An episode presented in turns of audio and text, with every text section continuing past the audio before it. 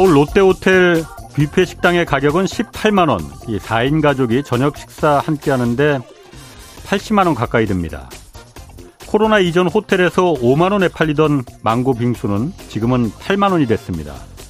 물론 사 먹는 사람들이 있으니까 이런 가격이 나오는 겁니다.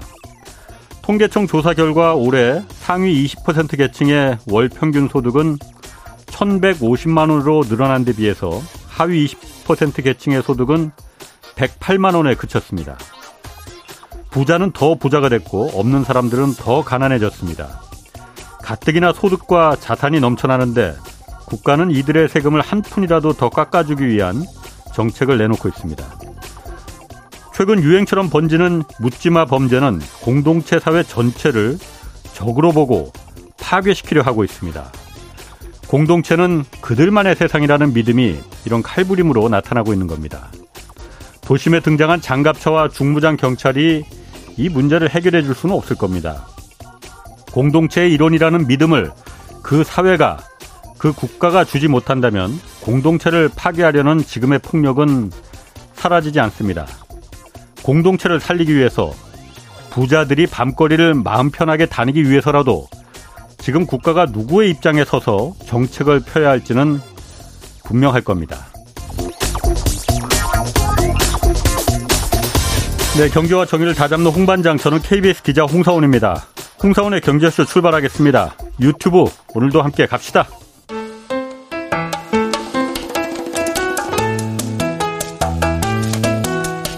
대한민국 최고의 경제 전문가만 모십니다. 어렵고 지루한 경제 프로그램은 거부합니다. 유익하고 재미있는 홍사운의 경제쇼. 네, 러시아의 우크라이나 침공이 1년 반째 지금 이어지고 있습니다. 여기다 중국의 대만 침공 이것도 뭐 시간 문제라 뭐 이렇게 하는 분석도 나오는데 오늘 좀 자세히 살펴보겠습니다.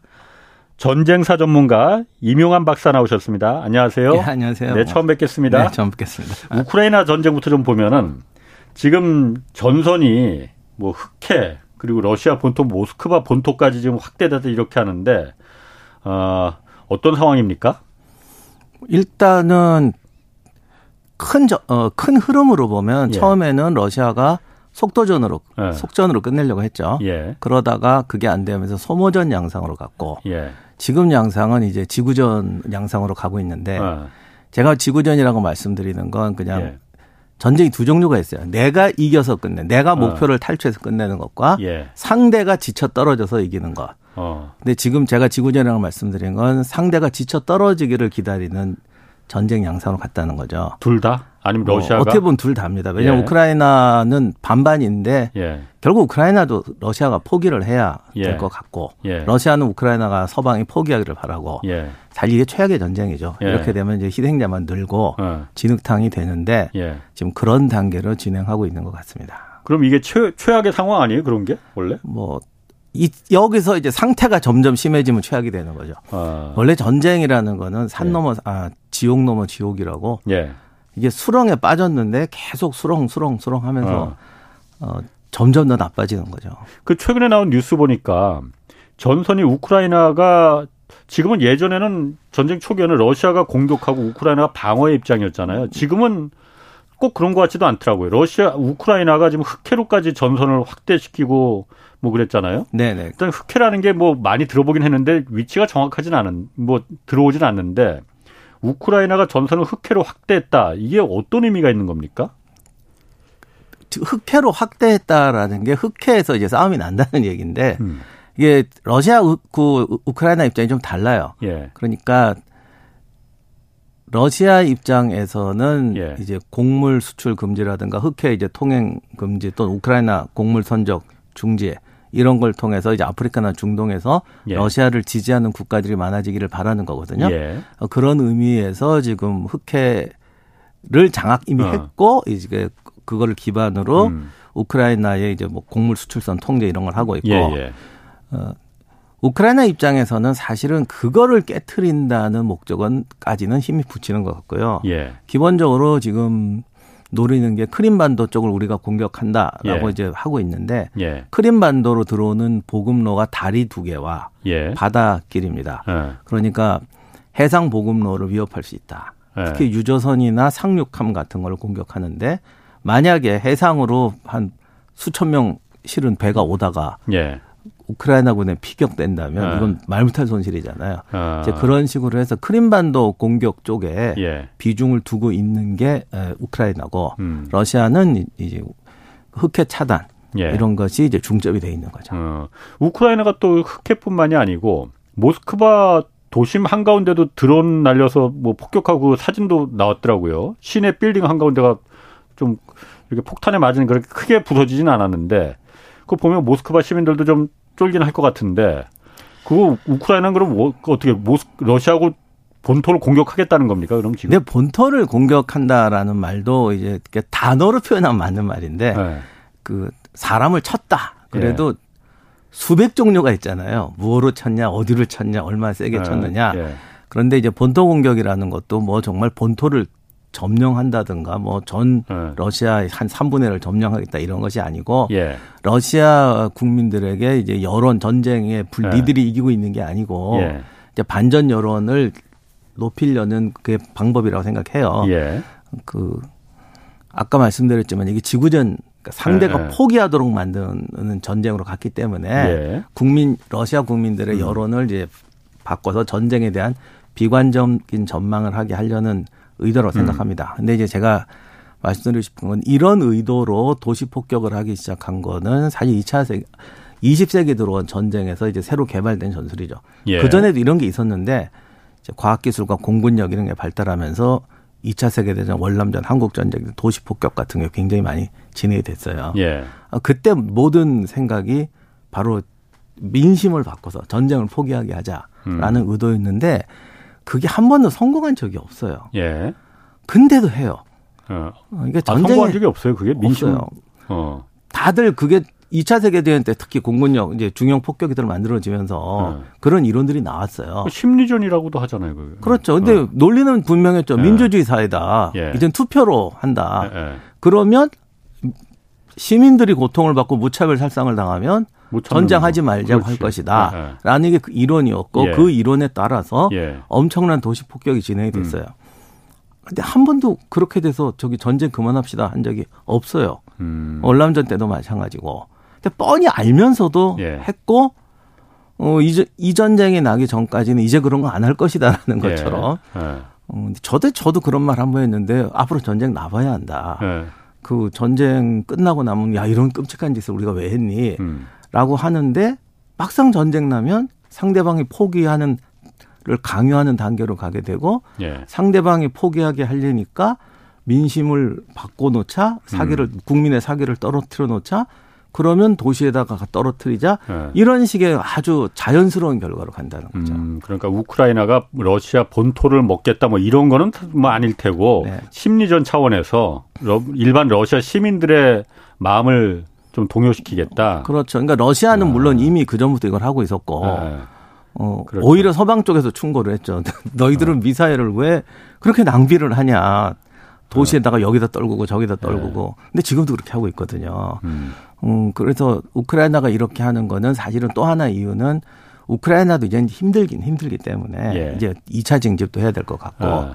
그러니까 국민들한테 어떤 사기를 올리고 적대감을 불러 일으키기 위해서 음. 또 모스크바 공습하는 음. 면도 있는 것 같은데 궁극적으로 보면은 결국 서로 상대가 전쟁을 포기하는 거를 강요하는 이제 단계로 들어갔다는 거죠. 이게 지금 1년 반째인데 전쟁이 우크라이나 지금 정 이 전쟁 그 좀 어떻게 그 종식 하자는 그 회담 그 논의하기 위해서 엊그제 사우디에서 이제 40여 개국 고위 네. 관료들이 다 모였잖아요. 네. 어, 회담이 뭐 그렇게 크게 성과는 있었던 것 같지는 않은데 일단 제가 궁금한 건 그거거든요. 러시아나 우크라이나나 지금 진이 다 빠졌잖아요. 어, 러시아는 지금으로 이 전쟁을 끝내기 위해서 뭘 원하는 거고 우크라이나는 그럼 뭘 원하는 거냐? 그러니까 러시아는 네. 처음에는 그 생각이 아니었던 게 분명한데 네. 지금 단계에서 출구 전략은 네. 현 상태에서의 종전 휴전이겠죠. 종전도 부담스러울 거예요. 차라리 어. 휴전. 예. 음. 지금 상태에서 그렇죠. 지금 상태에서. 어. 그러니까 러시아가 우크라이나 영, 토 일부를 그 돈바스 그 지역이랑 확보한 상태에서 예, 예. 종전도 싫을 거고 예. 휴전 정도로 예. 하자라는 얘기일 거예요. 예. 근데 우크라이나 입장이나 서방 쪽 입장에서 보면 예. 종전도 아니고 휴전인데다가 예. 이렇게 되면은 러시아가 결국 병력 재건하고 음. 모아서 나중에 온다. 2차적인 예. 전투를 할 수가 있는데 예. 그렇게 되면 제일 큰 문제가 우크라이나 재건 사업이 안 됩니다. 어. 그러면 서 다시 또 들어올 전쟁에 뭐 다리를 놨는데 또 쏠 수도 아, 있잖아요. 아, 예. 그렇게 되면 우크라이나 재건 사업이 안 되면 우크라이나를 예. 서방이 먹여 살려야 돼요 또. 어. 이런 상태가 지속되면 예. 서방 세계도 진이 빠지는 거고요. 러시아 입장에서는 그런 상태를 조장하겠죠. 예. 그러면서 결국은 야 우린 그냥 러시아 편에 붙어야겠다라는 예. 이제 좀 자발적인 것이 오게 하겠. 음. 그러니까 흔히 남북 분단 얘기 비유를 하시는데 예. 지금 러시아 돈바스는 절대 저 상태로는 종전돼서 오래 유지돼 갈 수가 없어요. 그러니까 러시아가 점령한 상태로는 그렇죠. 그러니까 러시아 입장에서도 이게 아니고 예. 계속 괴롭히든지 어떻게 압박을 해서 예. 우크라이나가 그냥 우리 러시아한테 붙겠다. 그 안에도 그런 사람도 있을 테니까 음. 그쪽이 이기게 해서 나머지를 이제 외교 그걸 외교적이라고 해야 될까요? 예. 합병할 수 있거나 음. 어떤 위성 국가로 만들 수 있는 2단계를 생각하고 있겠죠. 예. 그러니까 우크라이나 입장에서는 그 회담 때도 그랬지만 결사 반대한다는 것이 이 상태에서 휴전이라는 건 천천히 잡아먹히는 음, 수단밖에 안 된다. 그러니까 우크라이나는 음. 반대하는 것이고 서방 세계도 이거는 별로 좋은 방법이 아닌 거죠. 그럼 우크라이나가 원하는 그 휴전이나 종전의 조건은 최소한 그 돈바스는 다시 러시아가 내놓고 나가야 된다. 아, 크림반도까지는 몰라도 전쟁 전의 상태는 어. 돌려야 한다는 거. 그건 또 서구 쪽에서는 그 이상 원하지도 않을 겁니다. 예. 근데 이제 그거 말고는 대안이 없다는 것인데 예. 러시아 입장에서는 그걸 내놓고 돌아가면 푸틴 정권이 정말 할 말이 없어져요. 푸틴 정권이 그렇죠. 근데 사실 지금 보면은 이 전쟁이 왜 일어났나 그게 좀 이제 가물가물해지거든요. 원래 그러니까 우크라이나가 나토에 가입한다 어쩐다 해서 그래서 전쟁이 일어난 거 아니에요 이게? 그런 오히려 그게 러시아 어. 측에서는 그렇게 주장을 하고 그 말이 아주 일리가 없는 건 아니라고 생각을 해요. 예. 그러니까 우크, 러시아 입장에서는 우크라이나가 나토에 가입하게 된다는 건 러시아에게는 상당히 좀 피곤하고 그렇죠. 장기적으로 하고 있으니까 장기적으로 불편하죠. 예. 어, 그런데 당시 나토는 우크라이나를 받아줄 마음도 없었고 네. 뭐 시도는 했었죠 우크라이나가. 예. 근데 이제 우크라이나 같은 경우는 나토에 가입하려면 군사적인 문제뿐만이 아니라 사회민주화라든가 경제 이런 음. 자격 심의가 들어가는데 네. 그 부분에서 우크라이나도 뭐 그렇게 뭐 그 전에 별로 그렇게 아름답지 않았기 어. 때문에 예. 너희는 아직 수준이 안 됐다. 우리가 어. 옛날에 오페크 가입하려고 할 때 뭐 뭐 무슨 조건들이 있었잖아요. 네. 그것처럼 좀 부담스러워했고 네. 유럽 경제 공동체도 지금 OECD 아, 오, 죄송합니다. 아. OECD. 아, 그럴 수 있습니다. 아, 제가 아, 이게 예. 경제 전문가가 아니다 보니 예. 가끔 그런 얘기를 아. 실수를 합니다. 아. 그래서 하여간 뭐 그그 그 지금 조건이 그, 예, 예. 그 EU도 뭐 저 그리스 문제도 있었고 예. 뭐 영국 문제도 있고 거기도 지금 버글버글한데 예. 그 이것도 들어오면 예. 골치 아프니까 예. 막고 있었죠. 예. 음. 유럽 입장에서도 러시아와 완충지대가 필요한 거죠. 그렇죠. 국경을 접하는 거는 원하지 않았었 원하지 않았죠. 근데 예. 그리고 이제 유럽 입장에서는 결국 음. 장기전으로 우리가 굳이 음. 우크라이나가 음. 러시아 편이 될 것이냐 우리 편이 될 것이냐라는 장기적인 관측에서 보면 우크라이나는 장기적으로 우리 편이 될 수밖에 없다 이런 네. 자신감이 있었을 테니까 네. 시간 조절하는 거였을 거예요. 예. 어, 근데 러시아 입장에서는 장기적으로는 결국 우크라이나가 서방 쪽에 붙으면 돌 되찾아올 방법이 없기 때문에 예. 그리고 되찾아온다기보다는 결국 이제 그 완충지대가 없어진다는 것 때문에 예. 어, 그게 불만이었을 것이고 예. 어, 제가 지금 이렇게 말씀드리면 당신은 당시에는 나토가 받아줄 마음도 없는데 음. 뭔 나토로 간다는 소리냐라고 음. 이쪽에서 그렇게 실제로 그렇게 생각했고요. 예.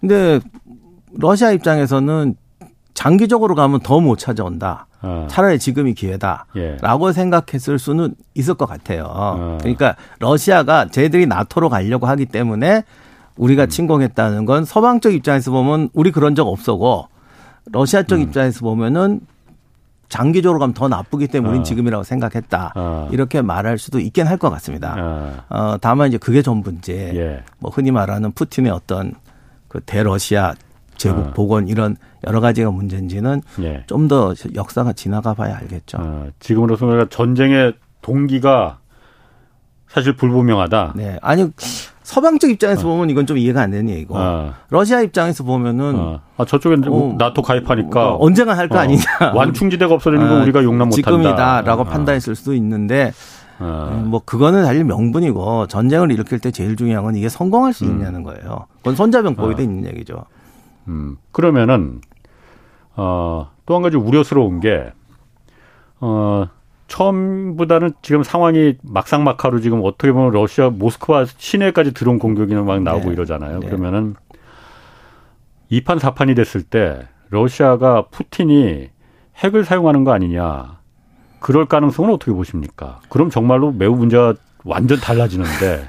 제가 이게 전쟁사 얘기할 때 제일 힘든 것 중에 하나가 네.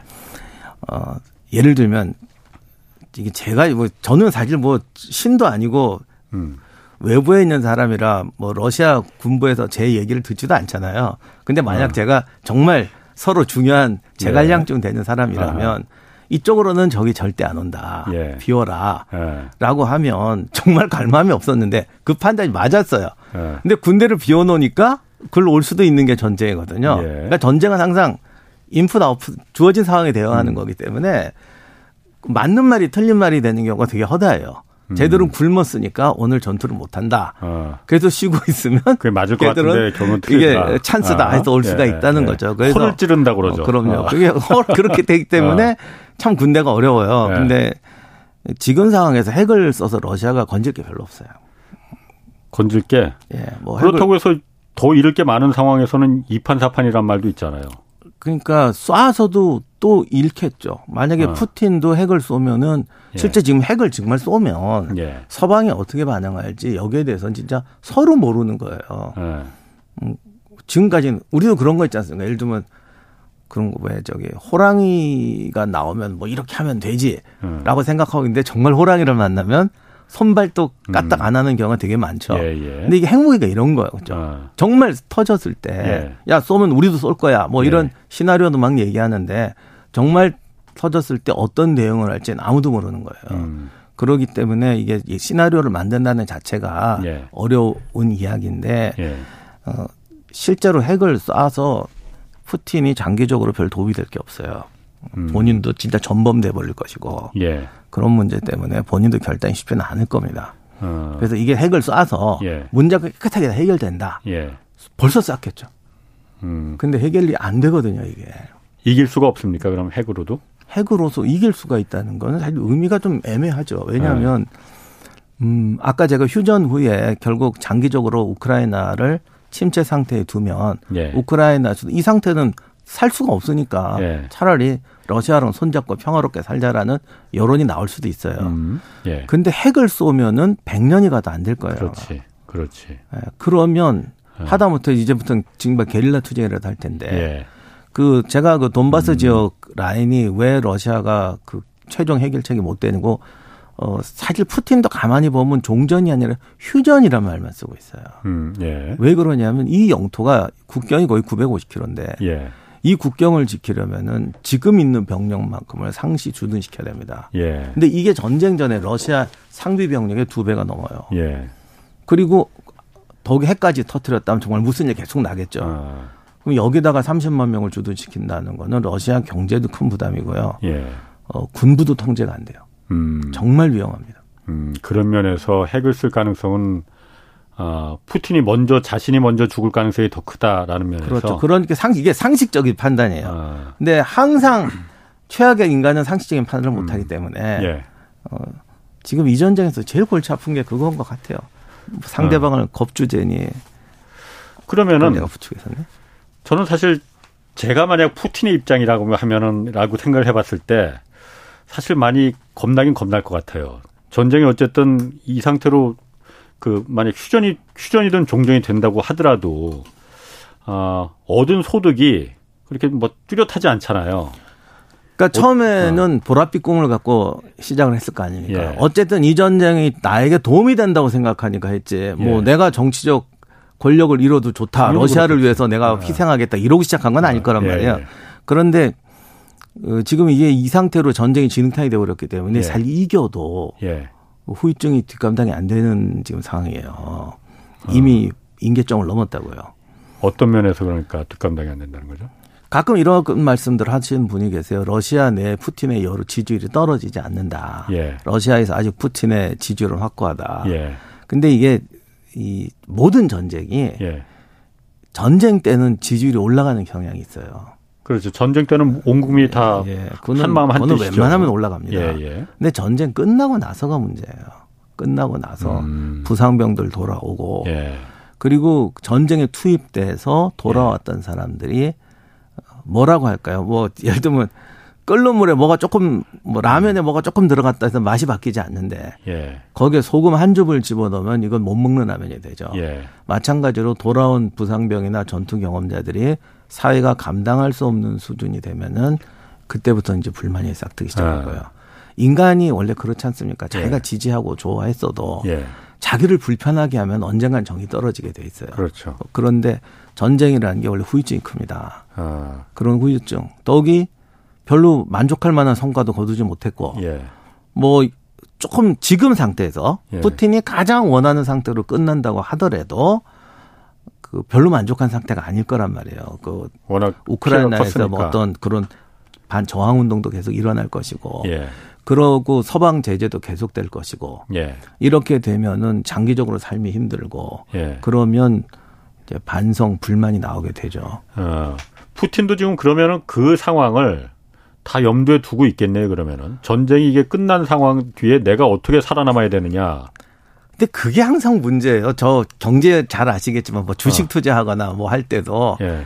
제가 안 할 때는 합리적으로 생각하잖아요. 예, 예. 할 때는 항상 눈앞에 있는 게 최선이에요. 예. 어. 그러니까 이게 어떻게 하지를 못해요. 이게 전쟁사를 보면 늘 그래요. 전쟁은 예. 시작하는 것보다 끝내는 게 어렵다는 말은 무수히 많이 했잖아요. 예. 끝내고 나서 후유증 치료하는 거는 성공한 데가 있나 싶어요. 음. 예를 들면 요즘 예. 문제가 되는 이스라엘. 예. 아, 이게 이스라엘 얘가 빠지면 좀 그런데 어, 이스라엘이 네. 중동 그러니까 우리가 제가 이스라엘 편을 음. 드는 게 아니라 이스라엘 전쟁이 났을 때 우리가 객관적으로 봤을 때뭐 예. 주변 인구가 뭐 몇십 배였느니 그랬고 사방에 포위됐던 건 맞죠. 예. 그러니까 순 이스라엘 입장에서 봤을 때 예. 그게 이스라엘 사람들을 단결시킨단 말이에요. 예. 어, 근데 사실 이스라엘이 그렇게 전쟁을 치르고 군국주의 체제로 가면서 음. 다른 나라 같으면 벌써 저렇게 되면 군사 정권 서요. 음. 그리고 4차 중동전 끝나고 나서 거의 전쟁 영웅들이 다 수상하고 예, 그 그렇죠. 이전 네. 이스라엘 건국 당시에는 사실 사회주의 운동하던 사람들이 되게 정권을 잡았었어요. 예. 의외로 그 사람들 다 사회주의자들이었거든요. 아. 그런데 이게 군부로 넘어갔어요. 예. 군부도 초기에는 사회주의자들도 있었고요. 예. 노동당 출신 군부들. 음. 그래서 사실 딴 나라에 비하면 굉장히 오래 갔죠. 이스라엘이 어떤 다른 주변국한테 못되게 구는 건 말고 자기 나라 예. 사회에서는 나름 굉장히 민주적인 질서를 지켰습니다. 음. 그러다 이번에 지금 난리가 났잖아요. 그걸 보고 야 사실은 오래 간 건데 저거 저게 예전에 났어야 되는데 예. 이게 안 난 거는 저 나라가 어쨌든 주변 국가에 우리가 위협받고 음음. 있다는 그런 생각 때문에 버티다가 지금 예. 일이 터진 건데 예. 결국 중요한 건 이스라엘도 전쟁 후유증은 처리하지 못하더라. 예. 저것도 따지고 보면 전쟁 후유증이거든요. 음. 근데 러시아 같은 크고 넓고 이스라엘처럼 어떤 특별한 위기의식이 있는 나라도 아니고 예. 그렇다면 독재 체제에 대한 불만이 터져 나올 수 있죠. 음. 그 부분에 대해서 푸틴이 그건 정말 푸틴이 죽고 사느냐의 문제일 것 같은데 지금은 그걸 생각할 틈도 없을 거 생각을 했어도 뭐 어떻게 표현할 수가 없죠. 저 같으면 그 부분이 조금이라도 내가 안전하려면은 우크라이나를 완전히 점령하는 거 외에는 방법이 없겠다. 그래야만이 그나마 이 전쟁에 그야말로 소기의 성과를 갖다가 우리가 그렇죠. 내가 이뤘다라는 뭐 그랬으면 정말 영웅 되겠죠. 네. 그 우크라이나를 점령한 게 아니라 미국과 서방 세계 전체를 굴복시켰다라고 네. 선전할 수 있을 테니까. 어. 그리고 제가 이번에 또 궁금한 게 어, 엊그제 뉴스에 보면은 크림 대교를 우크라이나군이 그 공대지 미사일로다가 폭격을 해서 그 잠정 지금 통행 폐쇄됐잖아요. 네네. 네. 그러면 영국의 그 장거리 공대지 미사일이라고 하는데 네. 그걸 우크라이나 공군이 장착해서 쐈다고 해요. 네네. 네.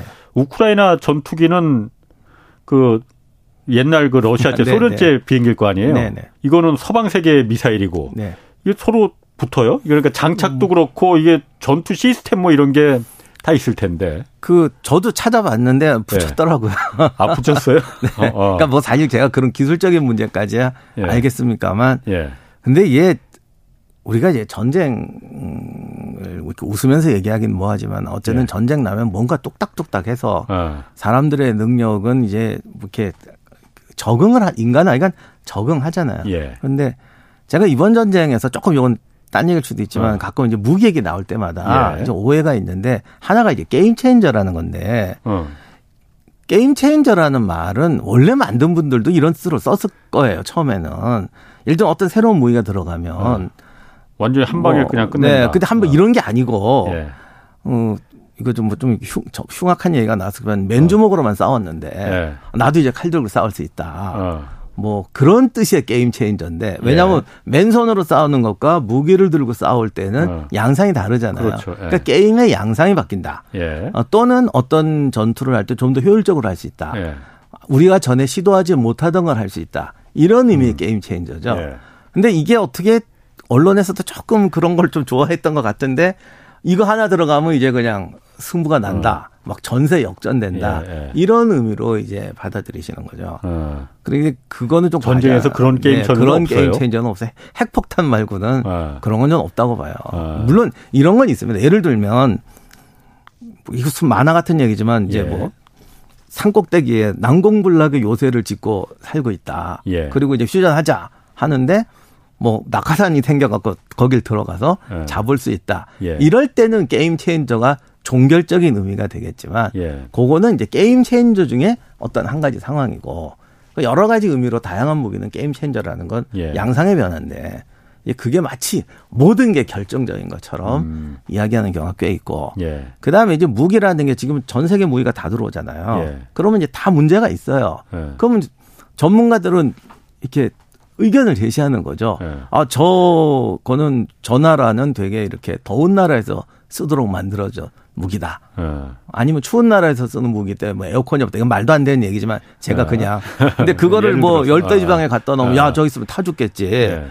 그러면 또 어떻게 에어컨을 달든지 뭐 부채를 달든지 음. 무슨 또 쓰는 게 인간이기 음. 때문에 이런 얘기를 할 때는 항상 문제점을 지적하는 거죠. 원래 지적하는 사람은 가능한 어려움을 지적하는 거 아닙니까? 아. 근데 그걸 불가능이라는 요소로 받아들여요. 음. 그런 부분이 너무 많더라고요. 어쨌든 러시아 전투기에 붙여서 영국의 프랑스의 미사일이 발사가 되더라 이거죠. 그렇죠. 어. 그럼 또 한 가지 궁금한 게 그러면 그 미사일도 가격이 굉장히 비쌀 거 아니에요. 네. 지금 미사일뿐만 아니라 탱크도 지금 지원하고 우크라이나에 서방 세계가 특히 유럽 국가들이 많이 지원하잖아요. 이건 다 공짜로 주는 겁니까 그러면은? 지금 현재로는 공짜고 뭐 이제 네. 미국의 무기 지원법 같은 건 장기 대 뭐죠 장기 분할 상납 예. 이런 것도 있고요. 예. 근데 결국은 뭐 우크라이나 재건 사업이나 뭐 해서 이제 또 여러 가지 갚겠죠. 아. 랜드리스법 같은 건 장기적으로는 갚는 거죠. 음, 미국의 경우에는 네. 유럽 같은 경우도 그러면 그런 부분이 목적일까요? 그러면은 음, 그런 부분까지 협 그것도 이제 공개 안 된 협상이 있겠고 예. 어, 그리고 어차피 이게 어차피 전쟁이 끝나도 우크라이나는 유럽의 힘을 받아야 되기 때문에 예. 그러니까 이미 뭐 최근에 무슨 회의도 열렸잖아요. 예. 우크라이나 뭐 재건을 위한 예. 근데 뭐 어, 공개적으로 그렇게 드러난 건 없지만 안 봐도 뻔하지. 저 나중에 재건 사업할 때 싸우지 말자. 치사하게 예. 하지 말고 어. 좀 이렇게 잘하자 뭐 이런 얘기 아니겠습니까? 어. 그러니까 어, 결국 그런 부분으로 손실을 만회하려고 하겠죠. 음, 우리가 이만큼 지원해 줬으니까 이 부분은 우리가 재건 사업에서 우리가 갖고 가야 된다. 네, 그런데 이제 다만 이게 네. 이런 말을 하면 이제 오해가 나중에 그럼 너희가 돈 벌려고 투자하는 거냐 음. 이렇게 말할 수도 있지만 사실 그게 아니라 유럽 입장에서는 러시아와 예. 국경을 마주하게 되고 예. 우크라이나가 러시아에게 이렇게 정복되었을 때 예. 그거를 대비하려면 어차피 군비 확장해야 되고요. 아, 전선을 마주해 국경을 마주해야 되니까. 그렇죠. 그리고 네. 러시아가 그 다음에 또 무슨 짓을 할지 모르잖아요. 조지아를 또 침공할 수도 있고 예. 몰다 거기 어디 옆에 몰디브 어. 뭐 리투아니아 이런 데로 아, 갈 수도 예, 있고 예. 이렇게 되면 예. 거기서 들어갈 전비가 엄청납니다. 예. 그러니까 우리가 항상 전쟁 얘기할 때는 이게 원래 안 쓸려던 돈이니까 예. 막 전비 엄청나잖아요. 어마어마하다라고 하는 생각하는데 나중에 일이 벌어지면 이거보다 더 많이 나가는 거예요. 음. 지금 우크라이나군이 하루에 쏘는 150머리 포탄 비용이 62억 원 정도래요. 하루에. 하루에. 예. 뭐 엄청나지 않습니까? 예. 어떻게 저걸 갖고 전쟁을 그러게. 하냐 그러는데 예. 지금 미군 병사 한 명 죽으면 제가 알기로 그 보험이 1억이 아닐 겁니다. 더 될 거예요. 그리고 부상을 입거나 뭐 유가족에게 연금을 주거나 하면 1인당 들어가는 돈이 몇 제가 알기로 정확하지는 3억 5억이라고 어, 들었어요. 예. 예. 그럼 60억이래 봤자 10명, 20명 전사하면 그 비용이에요. 예. 그러면 일개 분대 전멸에도 하루 포탄값이 나가는데 장기적으로 보면 이게 손해가 아닌 거죠. 유럽 다른 나라 입장에서 봤을 때는 그렇죠. 그런 아. 부분을 생각한다면 예.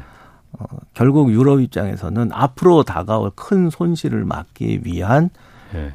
이건 어떤 재난 방지 비용 같은 것이기 때문에 음. 우리가 또그 너무 이렇게 그래도 전쟁이라는 게 많은 돈을 쓰긴 하지만 너무 순손실로 이해할 필요는 음. 없죠.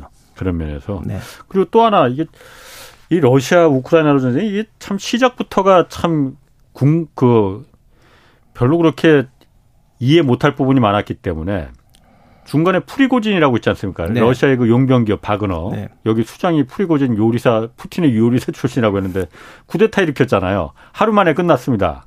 그런데 푸틴이 살려줬어. 그리고 요즘 뭐 프리고진이 언론에도 나오더라고요. 이제 아프리카 쪽에 용병 활동 뭐 그 더 넓히겠다 뭐 이렇게 하고 네. 어떻게 이게 가능할까요? 지금 그 거기는 세 가지 미스터리가 있는데 아. 일단 우리가 사실 프리고진하고 푸틴의 관계도 잘 몰라요. 요리사라고 뭐 요리사 어, 어. 요리사는 아니었고 이제 뭐 어쨌든 뭐 요리사란 별명이었지만 어. 그 측근에서 약간 비리 사업하는 아니죠 공식적으로 사업하면서 예. 이제 비리 사업하는 거였잖아요. 음. 근데 그 내막을 잘 모르죠 우리가 뭐 어. 서방세도 잘 모르고 그 다음에 그 왜 살려주는 이런 희한한 어. 이런 정말 희한한 그 타협이 그러니까. 예. 왜 이뤄졌냐도 모르는데 아마 이거는 우리가 모르는 비사가 많을 거라고 생각해요. 그러니까 음. 프리고지는 처음부터 푸틴 아 이런 말 비용이 좀 그런데 네. 황제와 환관의 관계라고 할까? 어. 예를 들면 프리고진이 바그너 그룹을 통솔한다는 건 전 세계 어느 나라 군대가 예. 최대 용병 집단을 군인도 아닌 정과자 출신 음. 그것도 정과도 좀, 그좀 지저분한 정과인데 그런 사람한테 맡기겠습니까? 음. 그러니까 이거는 근데 옛날 전쟁 보면 환관한테 군대 지휘 맡기는 경우 꽤 있습니다. 음. 왜냐하면 그래야 제가 반란을 안 일으키라고 아. 생각하기 때문에. 아하. 그러니까 독재 정권이거나 구조가 좀 불안한 정권일수록 예. 권력을 음, 음. 절대 나를 배신 못할 객관적 이유가 있는 사람한테 주는 거죠. 환관은 황제는 못할 거 아니에요. 근데 배신을 했는데 프리고진이. 그렇죠. 근데 그러니까 문제인데 예. 그게 이제 배신을 한다는 건그 어. 권력 내부 구조가 굉장히 복잡하고 우리가 진짜 배신 아닐 수도 있는 거예요, 그러면 은? 아니요, 진짜 배신은 맞는 것 아. 같아요. 그래서 우리가 모르는 복잡한 아. 저기 비리로 비리라고 하면 또 기분 네. 나빠질 것 같으니까 그냥 네. 외부에 공개할 수 없는 네. 복잡한 사연이 있는 구조다. 음. 그거는 아직 아무도 공개가 안 됐으니까 그런 문제 때문인 것 같고요. 예. 다만 그거는 나중에 밝혀져 봐야 아는데 예.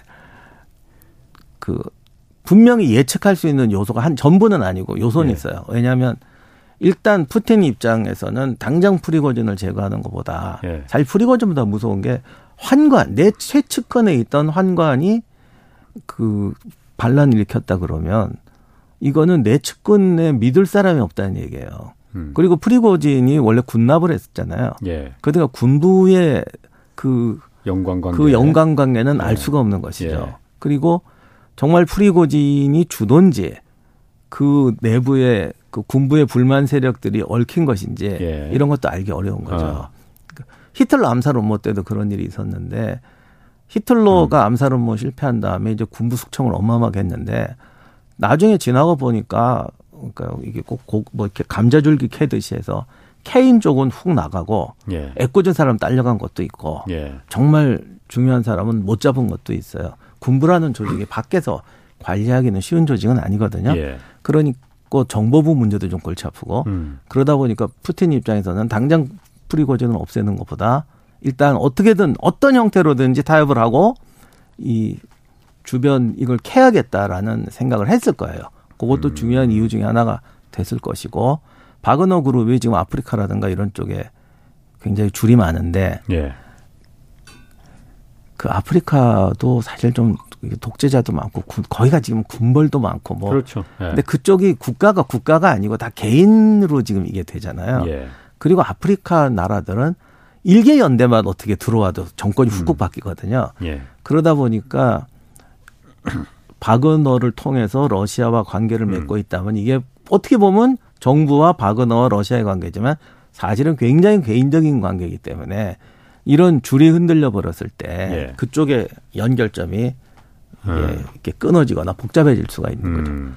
그리고 푸틴 입장에서 지금 당장 전쟁이 급하고 여러 가지 문제가 있으니까 저런 것들을 정리하기 위해서 프리고진을 좀 살려놓는 게 낫겠다라는 생각을 음. 분명히 반영됐을 것 같습니다. 뭐 제가 만약 푸틴이었다면 프리고진을 그냥 놔두진 않을 것 같은데 어쨌든 그 부분은 전쟁이 끝나 봐야만이 둘 사이에 무슨 관계가 있었는지 무슨 일이 있었는지는 그건 음, 확인이 되겠죠. 그렇죠. 근데 뭐 놔두진 않을 것 같고 지금도 자유로운 상황은 아닌 것 같아요. 음. 다만 이렇게라도 살려놓는 음. 형태 그리고 무슨 벨라루스로 가니 막 이런 전 진짜 그건 거짓말이라고 믿고 있는데 아직 심증입니다만. 뭐 폴란드 친다는 얘기도 아, 있 그거는 자 과장인 어. 거고 그 벨라루스 대통령이 중재했다 이거는 제가 네. 봤을 때는 이 국민이 납득할 만한 타협을 해야 되니까 네. 이런 얘기를 어떻게 밖에 다 하겠어요. 어. 제가 내 비리도 많이 하고 지금 뭐 지금 스위스 은행 계좌도 해결이 안 됐고 어. 그리고 저기 뭐 이런 걸 공개할 수가 없으니까 갑자기 그 벨라루스 대통령 내세워 가지고 아. 뭐 친구 간의 우정으로 도원결의처럼 끝낸 것처럼 했는데 어, 그럴 수 있겠네. 예, 그거는 아. 정말 굉장히 누군가 예. 어, 제가 푸틴이라면 굉장히 상주고 싶은 누군가의 아이디어였을 것 같아요. 아. 그래서 얼버무렸고 지금 본질은 이걸 하고 있는 것이고 제가 말씀드린 이외의 본질은 이건 지금 역사가 지나가 봐야 알 수가 있을 그렇군요. 것이다. 네. 그럼 그건 그렇다 치고 프리고진이 어쨌든 그 이끌던 바그너 그룹 용병이 이 친구들이 전투도 굉장히 실전 경험도 있고 이 뭐 잘한다면서요. 이 사람들이 지금 그럼 전투에서 다 빠진 거 예요 그러면은? 그게 지금 애매하죠. 그러니까 음. 바그너 그룹이 아프리카나 중동에 줄을 대고 있는 거는 음. 어, 다 그게 약간은 저기 그걸 제가 이걸 비리라고 표현해야 될지 음. 모르겠습니다만 공식적인 관계가 아니잖아요. 그렇죠. 네. 이제 우리나라도 지금 민주화가 많이 되다 보니까 음. 청년 세대들은 어 계약했으면 음. 어 저게 계약한 거 아니냐. 네. 뭐 어느 기관하고 어느 기관하고 계약한 거 아니냐 그러지만 우리도 음. 옛날에 살아보면 이 기관과 이 기관이 계약한 게 아니라 음. 사실은 개인과 개인이 그 기관의 그 껍질을 입고 한 거 아닙니까? 그게 개인 예. 관계가 예. 끊어지면 음. 그날로 계약이고 뭐 없어지는 건 우리도 옛날에 많이 봤거든요. 예. 근데 지금 저쪽은 다 그런 거란 말이죠. 예. 그러다 보니까 바그너가 가지고 있는 어떤 줄들이 굉장히 많은 것 같고요. 예. 그 다음에 이 실제 군대로서 예. 용병 그룹으로서는 저는 그렇게 가치 있다고 생각하지 않습니까? 그러니까 전면전에서 아, 그렇게까지 대단한 가치가 있는 부대는 아니었다고 생각하는데 네. 이게 이렇게 프리고진의 반란으로까지 커진 것은 처음 처음에 전투가 잘 안 되면서 네. 러시아 뜻대로 전쟁에 안 끌려가면서 아 진행되지 않으면서 사실 인해 전술을 썼단 말이에요. 음, 그 일종의 일종의 네. 그 몇몇 전투는 도청이 됐는데 예. 영상을 옛날에 보신 분들이 있을 거예요. 러시아가 좀 이렇게 망신 당할 때. 음. 뭐 그냥 가다가 지뢰밭에 어, 예. 이해가 안 가는 거죠. 왜 저렇게 무식하게 돌진하지? 어. 근데 제가 아는 아. 분한테 들었는데 그 감청을 했더니 예. 그냥 돌격 앞으로, 아. 돌격 앞으로. 뭐 옛날에 우리 많이 본 거. 예. 안 돌아오면 뭐 다친다. 음. 돌격 앞으로. 예. 막 밀어붙이더라는 거예요. 그래서 바그너 그룹의 군인들이 다 죽어나가니 그러다 보니까 정규군 생겨서. 대신에 얘들을 집어넣었던 아. 거고 나중엔 죄수부대까지 넣었던 거죠. 예. 그래서 처음에 전투에 실패하고 우크라이나군이 하르키우에서 1차 반격할 때 예. 어딘가 공세를 해서 전선을 유지시켜야 되는데 그러다 보니까 바그너 투입하고 죄수부대 투입하고 하면서 총알바지로 쓴 거죠. 음. 총알바지로 썼다 하면 또 기분 나쁘실 텐데 그 정도는 아니죠. 어쩜 무리한 공격에 정규군이 아닌 얘들을 집어 왜냐하면 음. 정규군의 손실하고 얘들의 손실은 나중에 뒤처리할 때 좀 그 중요도가 다르니까요. 징병으로 끌고 어. 간 병사들을 무리하게 공격시켜서 죽였다는 네. 것과 원래 용병이었던 애들이 네. 했다는 건 다르니까. 그렇죠. 이래서 바그너 그룹이 갑자기 전쟁의 주역인 것처럼 등장했고 음. 갑자기 쿠데타가 나고 하니까 바그너 그룹이 최종의 무슨 무슨 귀신 음. 잡는 음. 부대처럼 막 소문이 나서 뭐 네이비시엘 뭐 이런 거 네, 폴란드를 위협한다 그러는데 어, 그 아니 아니군요. 벨라루스에 100, 100명이 몇천 명 있다고 우리가 따지고 보면 3만 명 가지고 바하무트도 한 명 못 시킨 애들이 어, 사실 유럽에서도 거의 최강이고 병력도 15만이 넘는 폴란드를 무슨 음. 재주로 음. 공격하겠으며. 그러게. 뭐 그렇습니다. 그건 좀 그렇군요. 예. 자, 그럼 거기는 이제 그렇다 치고 우크라이나 다음은 대만이다 뭐 이런 얘기 있잖아요. 아, 네.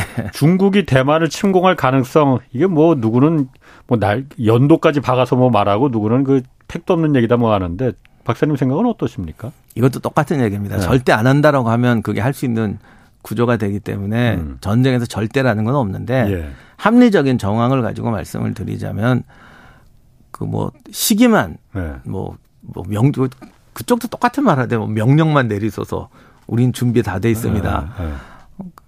제가 그 얘기를 92년에 처음 들었거든요.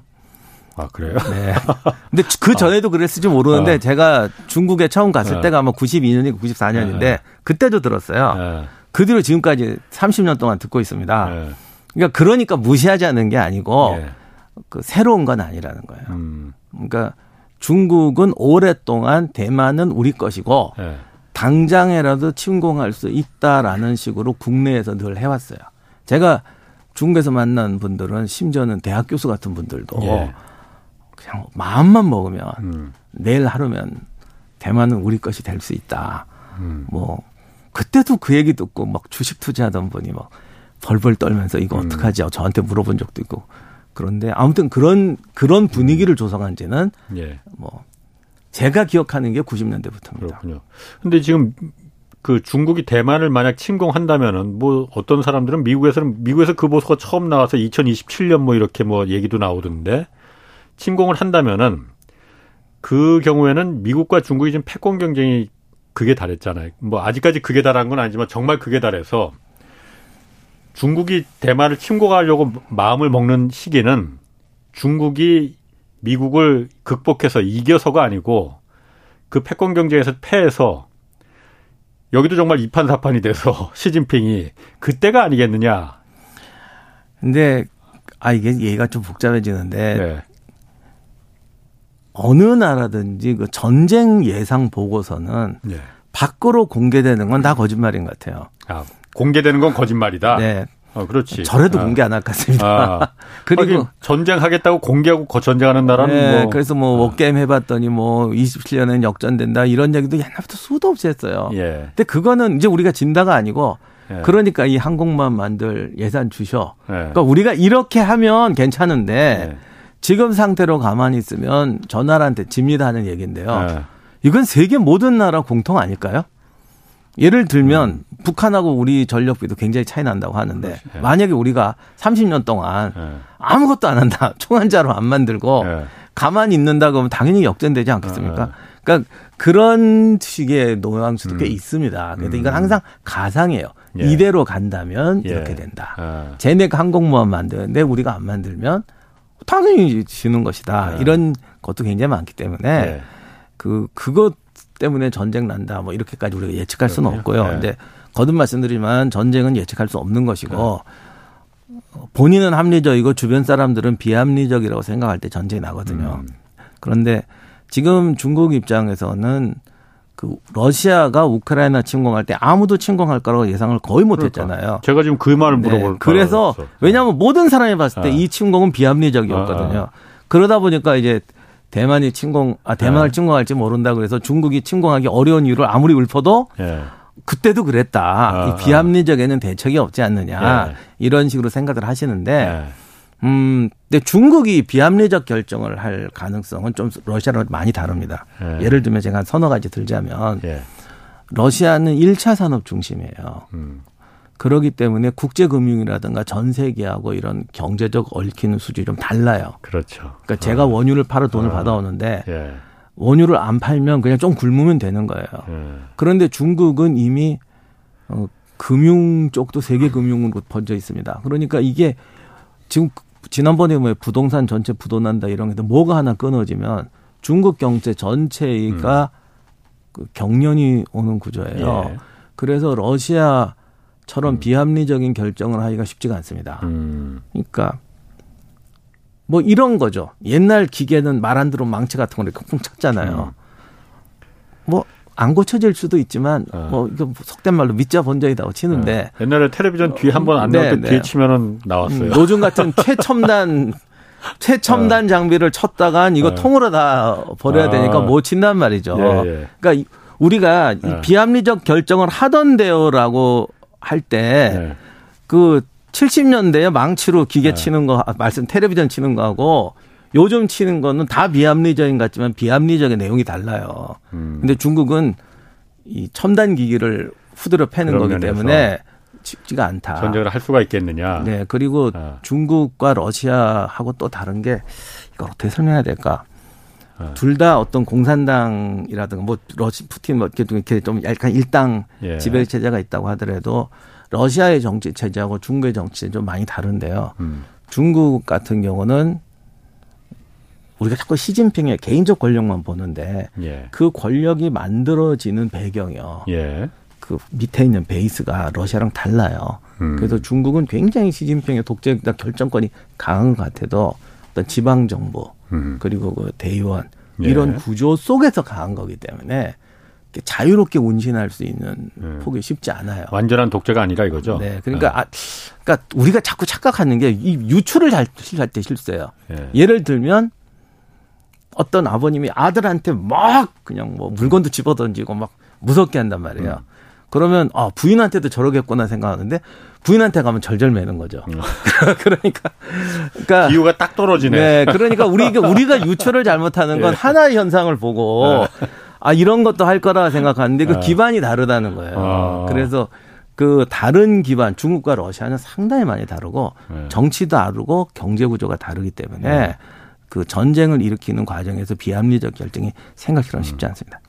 그 그렇다 하더라도 러시아가 그 우크라이나 침공했듯이 예상과 달리 했듯이 만약 침공한다면 중국이 대만이 아니고 이제 서방 세계 미국과 전쟁을 하는 거나 마찬가지일 텐데 군사력으로는 가능합니까 그러면은?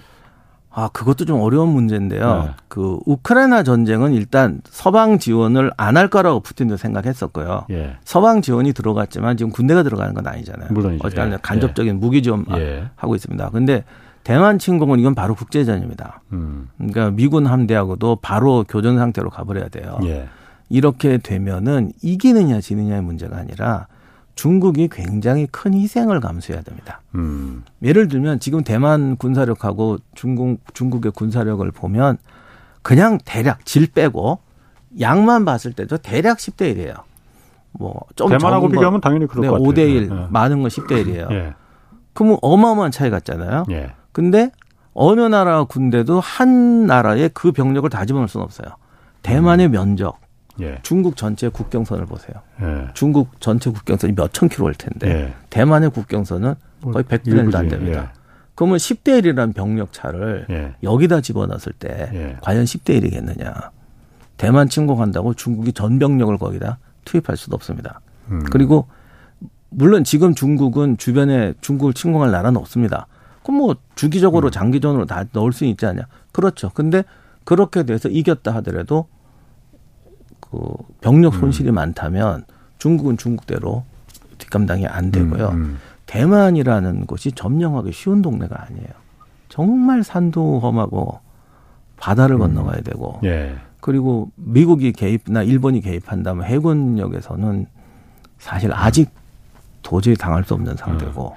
근데 일각에서는 그런 얘기도 해요. 미군의 우리가 영화에서나 그야말로 미국 뭐 네이비실 뭐해서 그런 거로 하지 실전에서 이긴 전 전쟁이 그렇게 있느냐 미국이 아프가니스탄에서도 그랬고 이라크에서도 그랬고 완전히 승리한 전쟁은 없는 거 아니냐 미군의 군사력에 대해서 너무 과대 포장된 거 아니냐 그 그런 얘기 저도 들었어요. 뭐 아. 월남전에서 졌지 않냐, 아프가니스탄에 졌지 않냐. 네.